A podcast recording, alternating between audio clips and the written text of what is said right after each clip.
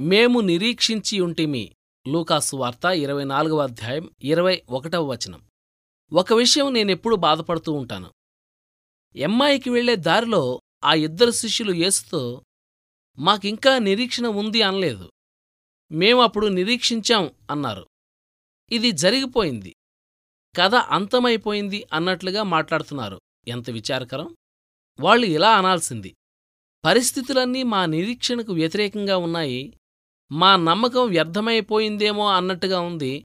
కాని మేము మాత్రం ఆయన్ని మళ్ళీ చూస్తామన్న నిరీక్షను పోగొట్టుకోలేదు. తాము కోల్పోయిన విశ్వాసాన్ని ఆయనకు వెల్లడిస్తూ ఆయనతో నడిచారు. చివరికి ఆయన అవివేకులారా విశ్వాసరహితులారా అంటూ వాళ్ళని గద్దించవలసి వచ్చింది.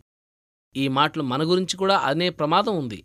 సత్యానికి ప్రేమకు ఆధారభూతుడైన దేవుల్లో విశ్వాసాన్ని పోగొట్టుకోనంతకాలం మనం దేన్ని పోగొట్టుకున్నా పర్వాలేదు. ఈ శిష్యుల్లాగా మన విశ్వాసాన్ని భూతకాలంలో అంటే జరిగిపోయిన కాలంలో చెప్పవద్దు. మేము నిరీక్షించి ఉంటిమి అన్నదానికి బదులుగా మేము నిరీక్షించుచున్నాము అని వర్తమాన కాలంలో అంటే జరుగుతూ ఉన్న కాలంలో చెప్పండి.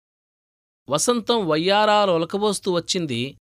అన్ని కొమ్మలు పూలతో బరువుగా ఊగుతున్నాయి. గులాబీలు పూసినప్పుడు నమ్మకముంచాను దేవునిపై. ఇప్పుడూ నమ్మకముంచుతున్నాను.